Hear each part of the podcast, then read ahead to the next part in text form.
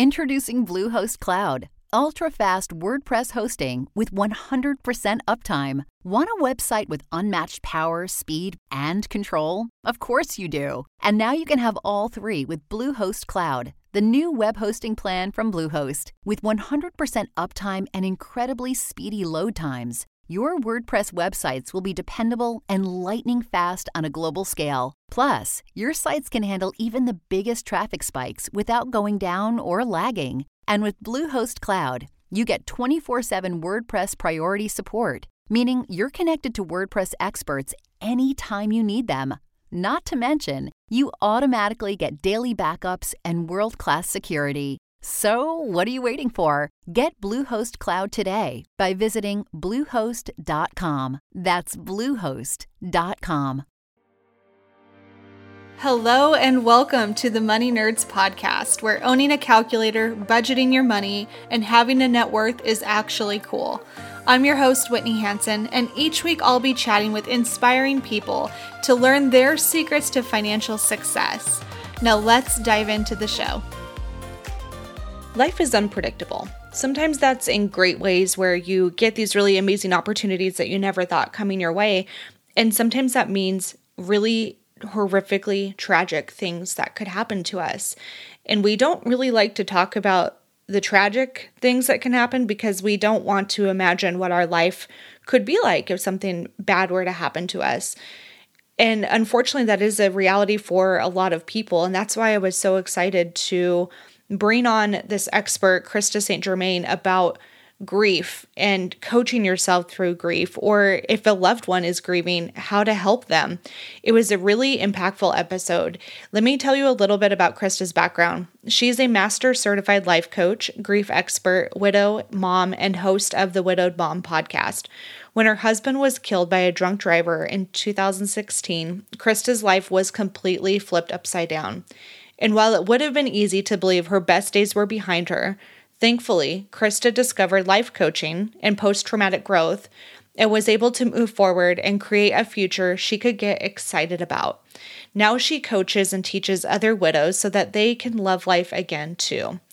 We cover a lot of ground in this episode. We talk a lot about how Krista got into life coaching after going through loss and grief, what the philosophy of post traumatic growth is all about, how to support people in their grief when you can't completely empathize or you can't really relate to what they're going through. She gives some really good tips about how you can still be supportive. Thought downloads and what that is, and a little bit about the coaching model that Krista teaches. We talk about going cold turkey from an established career to an entirely different career in coaching. This is important because she and her her former husband worked together and so that that career was actually quite a bit of a trigger for her. So this was a really interesting conversation. We sh- she shares tips for couples in preparation for unexpected death of a spouse, like what we should actually be doing. She talks about this concept of the wealth purgatory, which was really good because I have not heard this before. But it's basically why large sums of money don't necessarily make people happy. And then how to identify a good coach for you. I hope you guys enjoyed this episode. I know the topic is sometimes a bit of a downer, but it's very important. And I was very excited to bring Krista on to talk about this topic that we often avoid. I hope you guys enjoy this. If you do, do me the biggest favor. Take a screenshot. Let me know you're listening in. Tag me on Instagram. I'm at Whitney underscore Hansen underscore co. And find Krista on Instagram too and make sure you let her know that you appreciate her vulnerability and courage with sharing her story and helping so many people go through what could be the most horrific time of their lives. All right, I'm going to turn the mic over to Krista. Let's go ahead and dive in. Hello, hello. Welcome back to another episode. I am so excited to be joined by Krista St. Germain, who actually coached me personally. So I'm really excited. This is like small world full circle. But Krista, it's so good to have you on the show. It is small world full circle. Yeah, I'm so excited to be here. Thank you, Whitney. You helped me so much with just some of the the we call it mind drama that I had mm-hmm. regarding my business and I appreciated that approach and so I'm curious how did you get into life coaching because you're very good at it but how did you get to that process? Thank you. Um, so my husband died. Fun story. Um, that's actually what led me to life coaching. I had been listening to a life coach before that happened and honestly not even interested in becoming a life coach at all. I just was always interested in in personal growth and development and happened to stumble upon a life coach whose podcast resonated with me. So I had her in kind of in the back of my head when my husband died, but um, you know, long story somewhat shorter, completely unexpected. Um, we had been on a trip together and I had a flat tire. We had driven separately. He pulled up behind me on the interstate. He was going to change the tire on my car. And as he was trying to get to the tire that was in my trunk, a driver came up that, you know, didn't even break, nothing. We later found out he had meth and alcohol in his system, but hit the back of oh Hugo's car and trapped him in between his car and mine. And so just, you know, life fully ripped out from underneath me in a flash. And so um, therapy, of course, helped me get like back on my feet and you know get myself out of the fetal position and get back to work. And then I reached that point, which a lot of widows reach, which is where we're functioning but robotic. Yeah. Right. And so like I kind of knew there had to be more to life and I, I i had heard of post-traumatic growth but i didn't really have an idea of how to do that for myself and i just reached that point where everyone was telling me i was strong but i wasn't feeling strong and i was kind of secretly worried that you know the best days were behind me and that like true happiness i had that was my shot and you know he was it. And um i just got i think it was just divine timing to be honest that the the life coach that i had been following launched a program that was accessible to me at the exact time that I was ready for it. And so I did her program as a participant, had mm-hmm. an amazing experience, and it wasn't even grief specific, right? It was just yeah. general life coaching. But it was it gave me tools. I like tools and strategies and tactics and like I want to be able to take action. I just don't want to just talk, you know? And so that's what life coaching gave me and and I just decided I have to share this. I have to be part of this. And so I went to certification and quit my job, and that was. Whoa! And just dove in full force. I just dove in because, you know, I, I could see the power of it, but I could see the absence of life coaching for grief. I could see the absence of specifically women. You know, I was 40 when my husband died, and all the widows that I knew were way older than me. No one in my social circle had young children or could relate to that experience in midlife.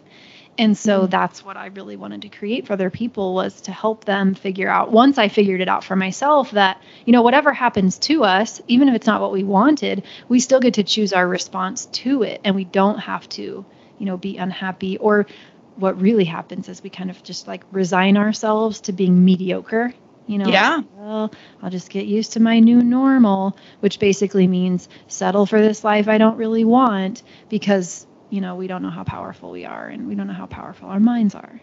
I can imagine too there's an element of of almost guilt for feeling happy or wanting to feel happy.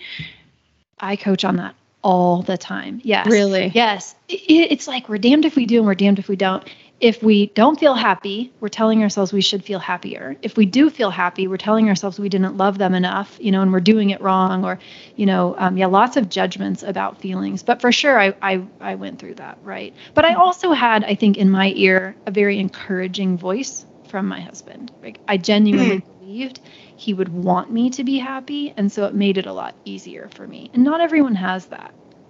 No, they don't. And I think that's why I love how you mentioned it was divine timing of finding this program.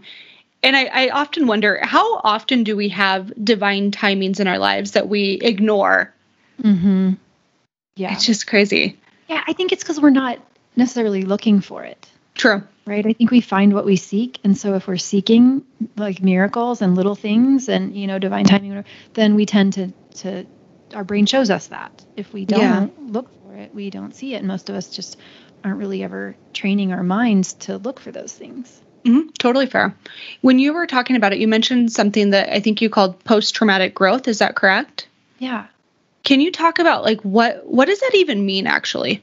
Yeah. So post traumatic growth came along in the 90s. So kind of before um, post traumatic growth people really thought that after a trauma or a tragedy that the most you could hope for was just kind of a return to that baseline that you could kind of bounce back to where you were before the trauma or the tragedy and post-traumatic growth um, came along and it, you know, if you want to read more about it, there's um, some amazing books out there. But Tedeschi and Calhoun are the two researchers that coined the phrase in the mid 90s.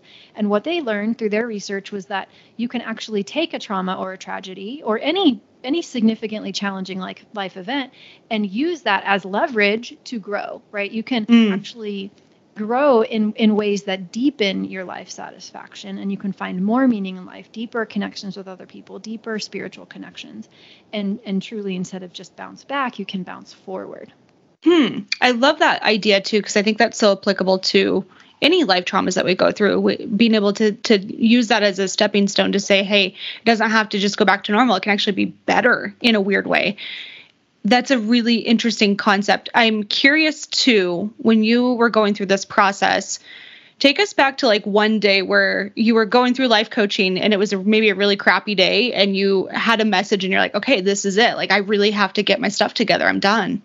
Did you have any like specific days or was it like a combination of multiple crappy days with the coaching to help you get through this? Yeah, multiple crappy days. Um, yeah, it felt like just a lot of little moments adding up, a lot of little choices, a lot of little um, insight into what I was creating with my thinking. Mm. Right? That consistently over time turned into transformation. That makes sense. What was your support system like too when you were when you were grieving?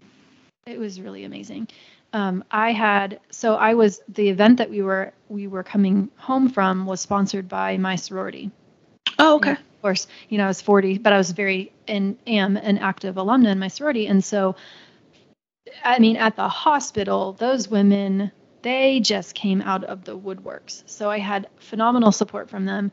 My children's uh, school was incredible. Um, they were in elementary school at the time. All those teachers rallied so hard. Interestingly enough, some of them were my sorority sisters. Um, I worked. Hugo and I worked together at the same company, mm. and so I I think had a really unique experience. For some people, going back to work is kind of an escape from the loss. For me, it wasn't an escape. It was I was reminded of, of it at every turn, but also was really comforting because I had all of these people who loved him. Some of them knew him longer than I did. He'd been there 20 years. I'd only been yeah. there 10 right? And so I just had, and my family was amazing. So I hit the jackpot when it comes to support, and a lot of people don't have that. No, they don't. But sometimes I think the online world is so beautiful, and if you don't have that in-person support system, you can kind of no, I don't want to say substitute, but you can you can kind of complement it by finding a group of people going through similar experiences. Yeah, and anymore, I, I just did an episode of my podcast on disenfranchised grief, you know, which is where your mm. culture is basically not recognizing your grief or your loss as valid, and that's one of the the major things that I think we have in this day and age is that we really can find a support group for almost anything online now. And so oh, even sure. if, you know, you live in a community or a culture that doesn't support whatever your loss was, you can surely find it if you look. Tell us about your podcast. So it's called the w- Widowed Mom Podcast. When did you launch it? What was your inspiration behind it? Who is it really for? Yeah. So it's called the Widowed Mom Podcast, aptly named because totally. moms. But it really is more than that. I get a lot of feedback from people who just are looking to learn more about grief or, you know, growth after grief, post traumatic growth. Um, and they find it very valuable too. But I held off launching it. It, it it was hard for me. I wanted to launch it immediately. I was terrified of launching it, but also really wanted to do it. And I held off at the advice of my coach.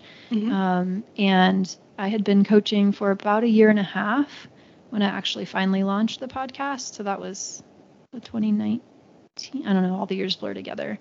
I'm uh, I'm up I'm around you upwards of 100 episodes, you know, somewhere around there. So it's been going Congrats. a weekly episode. Yeah, I love it. I love it. That's amazing. But I'm a podcast I, listener, so yeah, know, of course it's easy to love. And you also have your own coaching programs too. Are you still doing that today? Oh yeah, yeah. I don't really do much one-on-one coaching anymore, but I do sure. a group program. So all widows, all moms. You know, we spend six months together and really just helping them figure out, you know, how to do what I did, which is just how to love your life again. And it's yeah. and that you know, it's such a beautiful experience. I don't know how you feel about this, but you know, especially with grief, I did so much one-on-one coaching, and I think we all just have this inclination that whatever's hard you know, or whatever we notice that isn't going the way that we want it to go, we tend to assume that it's just us. There's something like fundamentally flawed within us, or, yep. you know, like we're the special snowflake that's broken. And um, I just kept seeing over and over and over the same conversations, the same trends, the same stuff. And so finally, you know, a couple of years ago, I got to the point where I said, okay, we got to be in a group here. We, yeah. I got to get all these women together because we can make progress so much faster when they can see, oh, it's not just me. I'm not the only one that struggles there. You know, this is the normal part of grief or being human. yeah. yeah. Absolutely.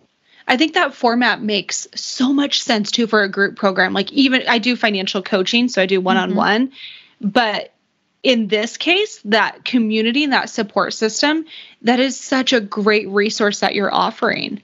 Because they don't find it in their no. They most of them don't know other women who have had a similar life experience. It's not like common coffee talk, you know.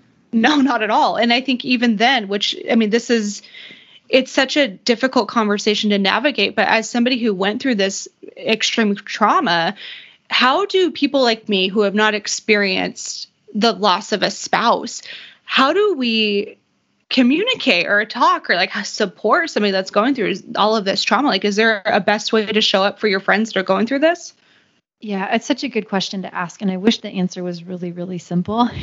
you know, totally right. Uh, unfortunately, it's a little nuanced sometimes, but I think you know some guiding principles. One is just like be compassionate with yourself. You're probably going to stick your foot in your mouth, and oh, yeah. don't be afraid to talk to the person about their loss, even if it doesn't come out exactly the way that you had intended it to. I think sometimes we walk around on eggshells a little bit with people who have had a loss because we're thinking, well, you know, maybe they won't be thinking about it. I'm going to bring it up and that's going to make it worse. And usually the opposite is true, right? Usually the person mm-hmm. who's had the loss, they're very much thinking about it. It's it's first and foremost in their mind. And so it's actually quite validating when someone comes along and wants to talk about your person. Right. Mm-hmm. And wants to to give you the opportunity to talk about your person. Not always. Again, it's nuanced. It's not a hard and fast rule, but I loved it when people would talk about Hugo and tell stories about him. And um, you know, as much as we want people to feel better, I always encourage, you know, to remind yourself that feelings aren't problems. Mm. Most of us aren't taught that, right? We think that when people feel bad, it's a problem and we need to fix it. And so then we we we start kind of minimizing the loss or well at least you know you were young at least there's you know you're going to meet someone else at least they're not suffering anymore all these often minimizing statements that start with at least and we're very well intentioned right. but it's really minimizing. So if you realize no whatever that person is feeling your job isn't to change it. It's okay that they feel that way. Just can you be with them as they feel it and like be that space you know to, to let mm-hmm. them have whatever experience they're having without them feeling like they need to act like they feel better so you feel better. Right. I think that's such a good point and a good reminder for people that I mean, frankly, at all stages of our life, we're all going to experience grief of some type. So it is one of those things where it's like, it's good to know, like, here, it's not necessarily a bad thing to mention the person, to talk about the experience. Like, sometimes that's very healing too. I could, I could see that being a, a huge healing point. Yeah. So, with all of all of your coaching, you're going through this process, you're learning how to work on your own mindset and coach yourself through through your feelings and your thoughts.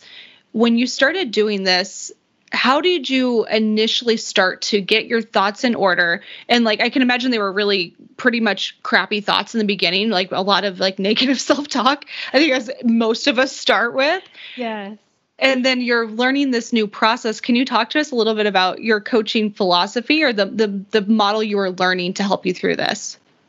Yeah i mean i was just really learning. I think I, I think a lot of us who are attracted to coaching have been lifelong learners. We've been interested in growth. So sometimes what we're learning in a coaching program isn't necessarily brand new information as much as it is kind of a coming home to information that in, in some way that we already knew. And so that was kind of what it was like for me. It was like, oh yeah, I know this, but I have forgotten, right? I know that mm-hmm. I am mm-hmm. not my thoughts, but but I have forgotten that. And you know, I know that feelings aren't, you know, aren't problems, but how do I put that into practice? And so the things that worked the most for me were just honestly being consistent about it.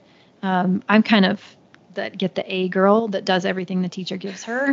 totally. So, like you give me a workbook, I'm filling out every page, and that's, kind of what I did, right? As a as a client is okay. What is this whole thought download thing, and how do I do that? You know, and started doing it, started putting my thoughts on paper, and started figuring out, okay, what is the actual, you know, I I am from the life coach school. You know, Brooke Castillo, she created the self coaching model, and so um, that's the model that I have used, right? Is is understanding mm-hmm. that everything fits in one of five lines.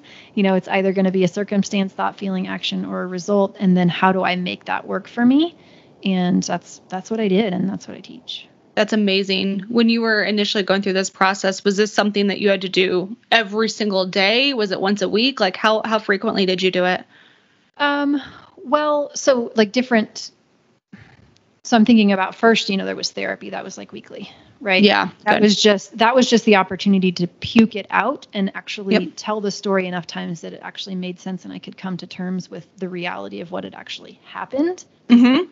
Most, you know, often in acute grief, early grief, it, you you can't even think about your thinking because you your brain feels like it's full of cotton candy and you know grief fog is the thing, right? Mm-hmm. You can't, you don't have the same access to your prefrontal cortex. So that those early months were just trying to figure out how, what what the hell, right? Like right. Where where are we? What planet are we on? What just happened? Did that happen? Are we sure? Is he on a business trip? I'm not really sure. Then the segue into coaching was at the point where I could retain information again. I could read and retain, mm. which for a while I couldn't, right? Yeah that I could read and retain and I could think. And so then it was for me pretty consistent, pretty daily. What I was so fascinated by the time I discovered the model, I would actually take agendas from work meetings and I would sit in work meetings and I would draw out models in the meeting of like what I was seeing in the meeting. You oh, know, just awesome. practice. Yeah, like why are why is that guy so defensive? I wonder what he's thinking. You know, why is that is so good. Yeah, and and I would it, it, movies I would do it on movies and I would hear I would hear models and like songs I would start to everything just kind of started because I was interested in it, I think, and consistent with it, it just kind of changed my my lens. That's yeah. incredible. And then when you were transitioning out of your full-time job, what were you doing for work at that time? I was in uh, Bombardier Learjet, which is unfortunately in my community about to we're not making Learjets anymore. I used to think that was the safe corporate job by the way. I know about that. Totally not. Um, but I was a project engineer, a manager of project engineers. So I had a degree in communication and basically, you know, master at soft skills. And we would certify things. So we'd certify, you know, an upgrade to an avionics package or whatever, you know, safety issue need to be addressed with the plane. And so I managed the team of project managers who made those things happen. So totally not related to coaching at all. But not at all. Always the coach, right? This is what all coaches say, where they everybody's already coming to them for coaching Yep. Right? Which is exactly, yeah. It's well, always how it goes. Yeah. So I'm I'm curious too because I know a lot of people are always maybe they're on that that that trajectory where they're like, okay, I want to do my own thing. This sounds really exciting. Mm-hmm. But I don't know financially if I can make it. Mm-hmm. Was there a point where you were like, I'm all in. I know this can work. Maybe the income wasn't there, or maybe it was. I'm not sure. What was your experience like? The craziest story. So I actually quit my job to go work for the life coach school. On oh whoa! Right. So I quit my job. They offered me a trial job, a 90 day mm-hmm. trial. I'm the A player. I'm always on the high performer list. I do not fail. Right. This is what I was thinking. Of course. Right. Of course I'm going to nail it. I'm going to nail it. It was a slight pay cut, but I was willing. You know, it's like mm-hmm. this is opening of a door. Did not work out at all. Oh no, really? totally did not work. And we're, we're, we're it's good now, but you know, um, the founder of the school was at a certain point like, it's not you, it's me. Like, it's not working. and so um, but it was the promise of that job for the school that made it easy for me to leave my job. And then it was just a decision that I made at that point that I wasn't going back, that I was going to make it happen. I could have gone back. They would have, I had a lovely company and I had great relationships there, but I just decided no, I was meant to be a coach. I was meant to do this work and I'm going to figure it out. And so I did. And it took me, you know, months before I was profitable, before I actually did figure it out. Um, but I was just like, it's, it's just not an option. Even months though, months is really that's not bad. I see so many business owners go years without Yeah. making any profit. Yeah. So the fact Yeah. that you were willing to just, okay, tr- truly, how much of that do you attribute to mindset during that process of getting to All. profitability? Yeah. all. Yeah. I mean, all things that I have learned that I would say fall under the umbrella of mindset work, right? So, including being willing to feel terrible and take action anyway, right? Being just knowing that okay, the worst part of this really is the feeling, and if I can allow the feeling to pass through my body, then you know I can I can do it. And um, and also, I wasn't, you know, I was willing to coach anybody who wanted to be coached. I wasn't some people are very specific about their niche. I knew who I wanted to coach, but in in the process of building that business, I would absolutely coach anyone. And I also kept putting myself, even though it didn't work out with the life coach school, I kept raising my hand for opportunities with them. Good for right. you. And and so that led me to you know uh, work for Kara Loewentheil, who's another coach. And so I worked inside of her program for about a year and a half as I was building my own business. I was getting she trusted me with her clients. I was getting experience there. It was money coming in um, and then eventually started teaching for the life coach school. So didn't so cool. the other position, but yeah. So I had multiple streams of income as I was figuring out how do I make money in my niche. Super smart. And you you mentioned you had kids. Do you have two kids? Yeah, I have a 17 year old and a 14 year old. Yeah. Oh, fun. Mm-hmm. That's so exciting Yeah, because I, I yeah. can imagine all of the pressure. I have a friend that lost her husband. He was 42, I believe. And during this whole process, he was a business owner, she was a business owner, but he took most control over the money. Like he was mostly the person that, you know, had the account set up, did everything, like had the life insurance in place, all that stuff. And one of the most interesting things that I watched and observed through her process was her trying to figure out the financial piece on top of grieving. Nightmare. It was insane. So I'm curious if you have any any tips or suggestions for partners on, you know, what do- what do we do so that we don't have to go through this crap? well, here's some of the crap I went through. So uh, I didn't know any passwords. Yeah. Yeah, we have to write these things down. We have So to smart. Get LastPass. Get some sort of system. I, there's no plug for me from LastPass. I don't, I'm not an affiliate or anything, if that even is a thing. But get some system, some trusted system where you have recorded where things are, and including your phone. Right? I did know how to get into his phone, and a lot of his um, things were you know dual access. So I would try to log into something, and then it would send me a code to his phone. And I've seen so many widows just they're in a world of hurt when they can't access this information or they don't know they don't know how to get it. You know, um, make sure your beneficiaries are updated. Mm, yeah. Oh no. Yeah. So, so Hugo's my second marriage, and his beneficiary was not updated. And his, guess who his beneficiary was? First wife. Stop it. Stop. First wife. And and we had never spent time together in a room before until we were in the intensive care unit. Like I did not Wow. From Eve. And and we worked it out and it was amazing, but that is not the story that I hear from a lot of people, right? So you so those little eyes dot dots on I's and crosses on T's. let's let's handle those in advance. Um and then also I think we hear all the time don't make big decisions in the first year after a loss. That is Yeah. completely ridiculous. You cannot not make big decisions in the first year after a loss. It will be a lot easier to make decisions if you already have a trusted financial person in your corner, right? If you already have a financial planner. And then the last thing I'll say about that is that all of your money mindset stuff will come up, right? The death of a spouse or partner is is it's just like every every insecurity you ever had around money, every money block, every anything, it's going to come up from the ground and show itself. Yep. So you can do yourself a big favor, not because you're morbid and planning for the death of your spouse, but like figure out your money mindset now, right? And I'm Mm-hmm. not saying that will resolve all of the issues because it will still be very challenging, but if you can do that work now and understand what are these unconscious beliefs I've picked up about money my whole life that most of them I got from my parents and you know whatever that are in questions exactly what you teach right you you, you hire a coach or you do the work to Yep. make that not be a barrier an added barrier that you have to deal with. Yeah. Okay. So I, most, I hear most women that come to me, they never heard a thing about money mindset right? They've never done any of that work. It's complete news to them. Which is so insane to me. And I, and I know like in this line of work that's my own bias because I see mm-hmm. positive mindsets all day long. But it, it's so interesting to to remind ourselves and even our loved ones, like having that like delicate coffee conversation of like, hey, have you have you checked your beneficiaries? What is you know when you hear a mindset thing? Oh, that's interesting that you said that. Where does that come from? Just like very subtly exploring that stuff, mm-hmm. I think is so interesting to me. Mm.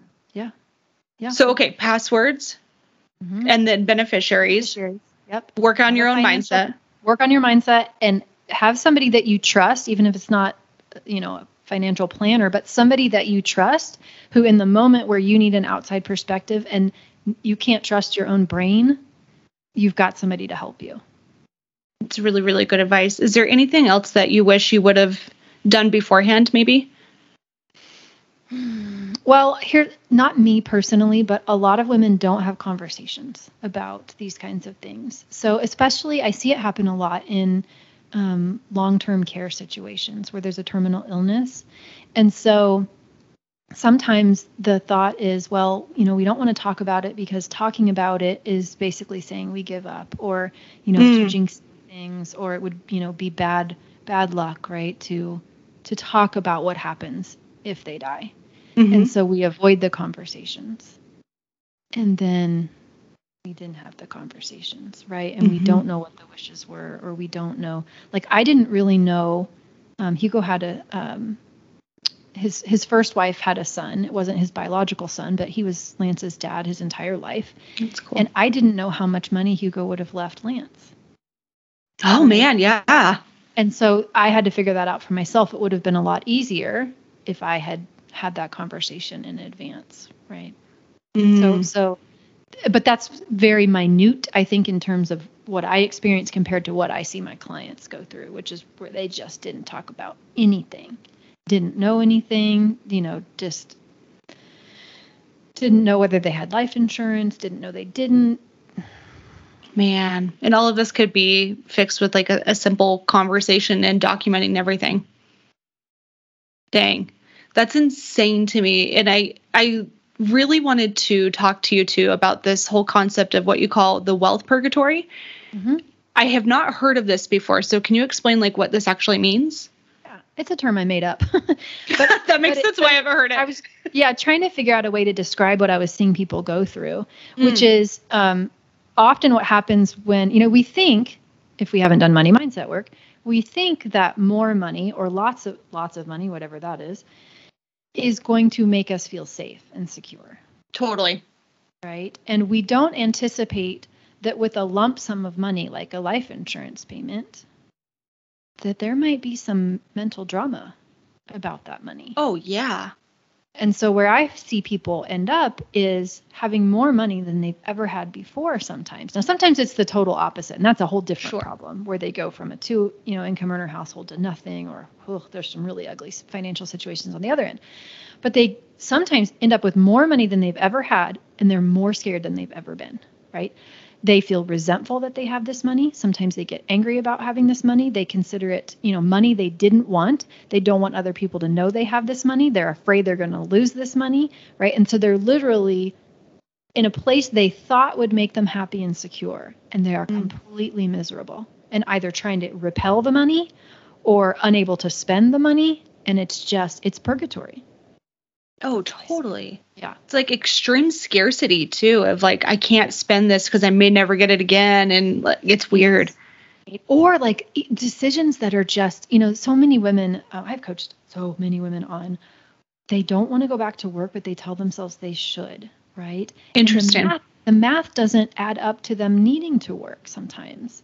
But they will make not working you know, or not earning their own money or not earning a particular amount of money mean that they're lazy or that, you know, um, worry so much about what other people are going to think or that they're not contributing. Just have all sorts of thoughts that keep them away from what they really want, which is to not go back to work. Mm-hmm but it's that all that that mental drama the clutter that we just the stories we tell ourselves where do these stories come from is this just stuff we make up or is this stuff we learn from society i think it's mostly just stuff stuff we pick up unconsciously i think it's mostly yeah. stuff that we pick up when we were little and yeah from other things too but you know when the money work that i've done for sure i can hear my dad's voice i can hear mm. my grandfather's voice. I feel like a lot of that stuff, and I love my dad, so it's no insult at all to my dad. Very hardworking people, but you know, money doesn't grow on trees. Um, you know, you have to work hard for money. It takes money to make money. You know, all of those kinds of little things that I really never questioned um, mm. until I actually did some of this work and then started seeing, oh wow, I do have a lot of stories about money. Yeah. And even so recently, so my you know coaching business going very well. Bought a house this year, and oh my goodness, all the drama. In my oh life. really? Holy cow! It was like I felt like I paid for a mastermind and a house at the same time. all of my thoughts about rich people and you don't belong and there's them and there's us and oh, yep. what it means to live in the neighborhood that I live in and just all sorts it's just like the next the next layer of junk came up to the forefront. I was like, "Oh wow, we still have some money work to do here." Mhm. Do you think you're ever done with money work? Mm, I'm going to guess no. I want to say yes, but I don't I don't know. I here's what I I suspect. I suspect that with as with any other area of growth for me, that every time I I decide to grow in a particular way and it feels terrible and all the limiting beliefs come up and I work through those, then I accomplish what it is that I'm trying to do and then I get bored or I get an idea for the next thing that I want to do. It's like that's the way it's been with money. So I remember thinking 100k is like, well, you've made it when you get to 100k. Mm-hmm. You know, and I got to 100k and I was like, wait, what? Is this is like is that it? Like it I don't feel any different. It wasn't. It didn't feel any different. I didn't feel any safer. I didn't feel anything. And and then it's like, okay, well, you know, what about a, a you know twenty thousand dollar month? You know, you know, what right. about a hundred fifty thousand dollar quarter? And you know, just having these um, milestones. And so I I think every mile every time I decide to grow as it relates to money, the next stuff comes up. So I'm pretty sure I'll probably never stop deciding to grow Right. My guess is that the money stuff will keep coming up. I think what happens for me, I don't know if this is true for you, I think I'm getting faster at recognizing it. Yeah. Totally. Like I've normalized the drama. I've normalized that, you know, it's going to happen. And then I'm quicker to go, oh, yeah, this is the part where you think all your friends are going to leave you because, you know, of the money that you're making. Or, oh, yeah, this is the part where your grandfather's right. you know, like you're leaving money on the table. Don't walk away from, you know, whatever that opportunity is. And the sec- secure job. Right? Which Yes, let's talk about that. That's fascinating to me. Well, I just so before I had done early in my 20s, I owned a couple of fitness centers. Oh, cool.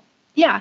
And so I was a part of a franchise. And in the beginning, it was very successful financially. It gave me more than anything the lifestyle I wanted. And I had both of my babies when I was there and, you know, had a little bit of flexibility. But there came a point where it just started to go in the tank. And I didn't really have mindset work then. I didn't mm-hmm. really understand my thoughts cause my feelings and some of those things. Um, so maybe it would have been different if I had had those tools then. But fast forward to almost filing bankruptcy, right? And just the what I felt at the time was a big burden of having these employees that I was trying to to pay and make sure that their livelihood was taken care of was very stressful. And so a lot of pressure. I it was a lot of pressure. So I ended up taking a full-time job where which is where I was working when Hugo died and trying to run these two companies. Of course, eventually I wasn't successfully doing both, so I just stayed where the safe place was. And it's so silly because literally a month after I got hired in that job, they started laying off. I mean, they, when when I started, you know, aviation is an incredibly fickle industry, and yeah, I live in in Kansas in Wichita, and so we're considered the the air capital of the world. We make a lot of planes here, and so we went from like a four day production rate to everybody's getting laid off, slow down, slow down, slow down, and it was a roller coaster the whole time I was there. You know, mm-hmm. you can mm-hmm. tell yourself you're safe, um, but you know, I think you're it's I prefer being the boss of my business, right? And being yeah. in that way as opposed to trying to stay in the good graces of an and I look at yeah. a lot of my friends and they're just really up a creek right now because do you do when entire production lines shut down and have anything to do with that decision? It wasn't because you did a bad job. I was there one day, this happened to Hugo. Uh, the entire they shut down one program the they basically sent out a memo that said, if you are in these cost centers, go to this hangar. If you are in these cost centers, go to this hangar at whatever time. And then they told everyone in the one hangar, you're okay, you're safe. Oh. Told everyone in the other hangar, go get a box. Oh my gosh. And they wa- and so Hugo was in the the hangar They got walked out. It was all by cost center, and eventually they ended up reshuffling and pulling some of those people back, and then laying off other people. But there's no safety there. No, there's not. I noticed this a lot too with with COVID when that officially started breaking breaking out. There were so many government employees that were furloughed, and historically, government is like the safest job. Yeah. yeah. That was insane. And so I think what that really did is it shook a lot of people's mindsets too, where they're like, crap, my whole life I thought I was safe here. And now I'm laid off. What do I do? Yeah. Yeah. And when you've niched yourself down, you know, some of those folks that I used to work with, they're really good at their jobs, but they're really, really specific jobs. Mm-hmm. And so it's not it's not easy to just go to another company and take that same, especially engineering, right? That same exact knowledge base and and find employment. But so yeah, you know, long story short, I think I just realized that safety does not come from a number and it does not come from anything external, right? It comes from the way that we think, right? We create our own safety with our Was that a tough one for you to really learn? hugely tough for me to learn. It actually, though, I'll say I kind of think about it in two different aspects. It was easier for me to learn it financially and harder for me Mm. to learn it emotionally. Mm, what do you mean by that? Meaning that I could kind of see how my actions would create my finances, right? Mhm. My, my mindset would create my actions essentially. But so I could see that pretty quickly, and that I had been in such a volatile industry, it was easy for me to see that it really wasn't quote unquote safe. But emotionally, I think I thought other people created my safety emotionally. That was part of master coach training for me was um, really realizing that actually no i could do that no matter where i was that Yeah. other people could say things to me and other people could behave in certain ways but there was nothing anyone could ever do to take away my emotional safety that i was Mm. I, could, I was powerful enough to create that for myself um, and that felt really big to me and much harder to come to It was a tough one for me too. And uh, to be honest, it's still one that I still sometimes struggle with is like really trusting yourself, really trusting that process. It's hard as a, as an entrepreneur sometimes. It's really scary and it can be exciting once you get through it, but man, going through it, it's terrifying. yeah and i don't even think that ever really ends i mean i notice i'm, I'm True. now about it but still even sometimes i'm worried about numbers Mm hmm. you know? Yeah. That's I mean business it really is. At this stage in your business too, do you you I I, presume you have a few employees, right? all contractors i don't have any- Nice. i like it Good job. I like Yeah, it that I way too. much almost everything I can outsource. I'm a big fan of who, not how. You know, just Yes. find the right who's and then you know spend time in your zone of genius. And so that's what that's what I've tried to do as I've been able to afford it. You know, is hire people to help me with different aspects. I love that. I think that's really good advice too. I'd love to wrap up this conversation with a kind of a question around what people that think that they want to coach. They're ready. Maybe they've gone through the the counseling, the therapy. Like they're they're at a point now where they understand their past experiences and they're ready to now move forward and they're ready to mm-hmm. have a better life. How do they identify a good coach? There's a lot of coaches out there and I know they're not all phenomenal. So how do we identify the right coach? What any advice for people looking for one? I think that might be why I'm such a podcast fan. Yeah, totally. because because I think you can just really get to know someone so much through their podcast. I mean, I did I had never met, you know, my coach and I totally trusted her by the time I hired her. I felt like I had listened enough to her that I understood how she coached. I understood her coaching philosophy. It felt like a fit to me because I had just been listening to her and getting to know her. And so maybe, you know, I mean, obviously if people are looking to hire you, you have a podcast. So they'll Right. they'll get that feel for that, right? You kind of know. I talked to a woman today who she said she's following a, a few other coaches um, because now there are more and more widow coaches, right? So she said she's Mhm. following a few other ones, but she just kind of knew that I was for her. And so I think there's that Oh. that little that little nudge that we have wherever you have it, right? That just says, ah, that that's my person. And then when we have a nudge that says, eh, that's not my person. Mhm. We Totally. got to listen to that. We got to remember that we're the paying client, right? And Exactly. is any anytime we're choosing a mental health person, coach, therapist, whatever, we it's sometimes it's like clothes shopping you got to try on a few shirts before you know you find the one that you like and so you remind yourself that your job is not to impress your coach your job is to find your coach and Right. you just keep looking until you find it Yep, I agree. I think that's really, really good advice. Krista, we've covered a lot of ground. I love the concept of the wealth purgatory. So good job on on that whole philosophy. It, it encompasses it beautifully. It really does. I hate to see people suffer there so if anybody's there and even if it's not death related right like i know you as a coach could help someone with that For sure. For sure. I love all the work that you're doing too. So aside from your podcast, the Widowed Mom podcast, Mhm. where should people go to learn more about you and all the work that you're doing? Yeah, coachingwithkrista.com is probably the easiest place. You know, it's just my website. And so there's links to social and all the things and the podcast there. So I'm on I Instagram. love I'm it. Still not TikTok though yet. I don't know. Thinking Oh, come on. Join us. It's fun. well, I'm a, I'm a lurker. I'm a TikTok lurker. oh, I'm you're going to dive in soon. I can already tell. We'll see. We'll see. it is it is quite fun. It really is. It's it's been fun to watch that platform grow. Um, and for everybody listening in, everything in the show notes is going to be linked up. So Instagram, podcast, website, all of the future TikTok. All of that stuff is going to be linked up. So if you need to get some resources and some help, that's where you can go to find the links.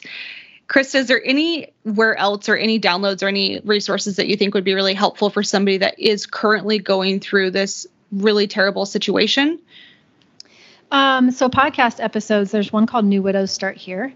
Okay. Um, and there's also one uh, for those who love us. So if you've got someone that you know who's going through a loss and you want to be able to support them better, that's that's the episode for those who love us. And then if you're new to being a widow, and some of the earlier um, things, you know, grief, we just don't live in a very grief aware culture. And Mm-mm. so, you know, if you want to learn about like uh, myths of grief, that's a, a pretty common downloaded one that I get, um, or post traumatic growth. Those are pretty popular ones too. Awesome. Okay. I will definitely link those as well. My friend, before we officially part ways, are you down for some rapid fire questions? Let's do it. I'm ready. Let's Let's do it. Okay. First question for you Where's one location you're dying to travel to? Oh, I want to go to Ireland. Yeah, I really want to go to Ireland. There's some Ireland and Scotland. Obsessed. Yeah. Maybe do like both countries and make it a month long trip. And I worked for Learjet. We had a sister company in Belfast, and I thought for sure I was going to get to go, and I never did. So, Oh my gosh, you have to then. Yes. As soon as, the, as soon yeah. as it's I'm like also a big allowed. Outlander fan, so I feel like yeah, I don't know. Just I have not started watching that one yet. It's on my list. I you're like the ninth person I've heard Yeah. from this week. No joke. Tell, telling me to watch Oh, that show. yes, seriously. That's amazing. Okay, next question for you. If you okay, so first and foremost, are you a morning or evening routine person? oh, much more morning. Okay, what's your current morning routine? Um, well, it kind of depends on the day, but I usually get up and I get coffee and then I go into my office and sometimes that can be pretty early. And there's a few things that I do. I'm I'm such a list person. I actually have it on my little like to-do list, but like I'm going to read 10 minutes of something, right? I'm going to do a thought download and coach myself in some way. I'm also a big tapper. Um, emotional freedom technique and tapping. I'm I love that, and so either I will self coach by writing it down, or sometimes I'll do tapping. Have some affirmations that I read. Um, plan my day. Yeah, Beautiful. I love it. That's a great morning routine. Works for me. And coffee, of course. Oh, like, of course, right? You have to have coffee. Multiple trips. Let's be honest. yeah, I know. I was gonna say, I think I'm on my fourth cup today, so I get right. that. Yeah. We're like, okay, it's enough now. Never enough. All right. Next question for you. What's one purchase you recently made that has made your life better? Housekeepers. Oh, tell me more. Yeah. Monday for two hours, there's, I don't know, it depends on the Monday, three to four people that come and clean my house. So, Amazing. and, and I had had a housekeeper off and on, but I really have struggled. It has been a struggle for me to justify that.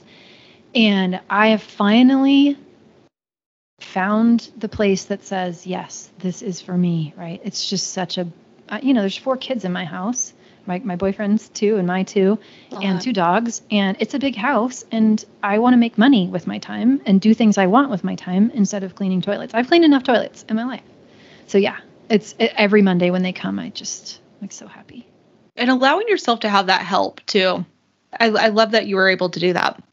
Yeah, because for so long I lived under, you should be able to do this. You should Mm. be able to manage it all. I really did think that it was like some sort of a character flaw if I couldn't make all the food and clean all the things and take care of, the children and it's just such a lie. I get it. I totally get it. All right, my last question for you is in your opinion, what is the secret to financial success? Well, if you don't have your mind right about money, I mean, it all starts there. I think it, it every problem ultimately you're going to find a thought that's causing it as it relates to money. So, right, I think it's that and I think it's maybe also secondarily just the willingness to feel feelings and not trying to solve emotional problems, you know, with purchasing or yeah. I love it. Thank you so much, Chris. That was such a fun way to wrap up the conversation. I'm so grateful for your time and to learn from you. Thank you so much for talking about your experiences and and what you went through. I think I know it will help a lot of people. Totally my pleasure. Thank you for having me. Okay, what'd you think? I had so many takeaways from this. The biggest takeaway for me was the concept of the wealth purgatory. I thought this was such a good concept, and it was something that I had not really quite thought of myself either. All right, do me the biggest favor. If you did enjoy this episode or you got some value from it, one of the greatest compliments you can give this podcast is first, sharing it with somebody that you care about, and second, leaving a five star review. These are the two biggest things you can do to support a podcast. And if you choose to do that, I'm so grateful for your support. Either way, I will see you on Friday for Five Tip Friday or next week for another episode of the Money Nerds podcast. Bye.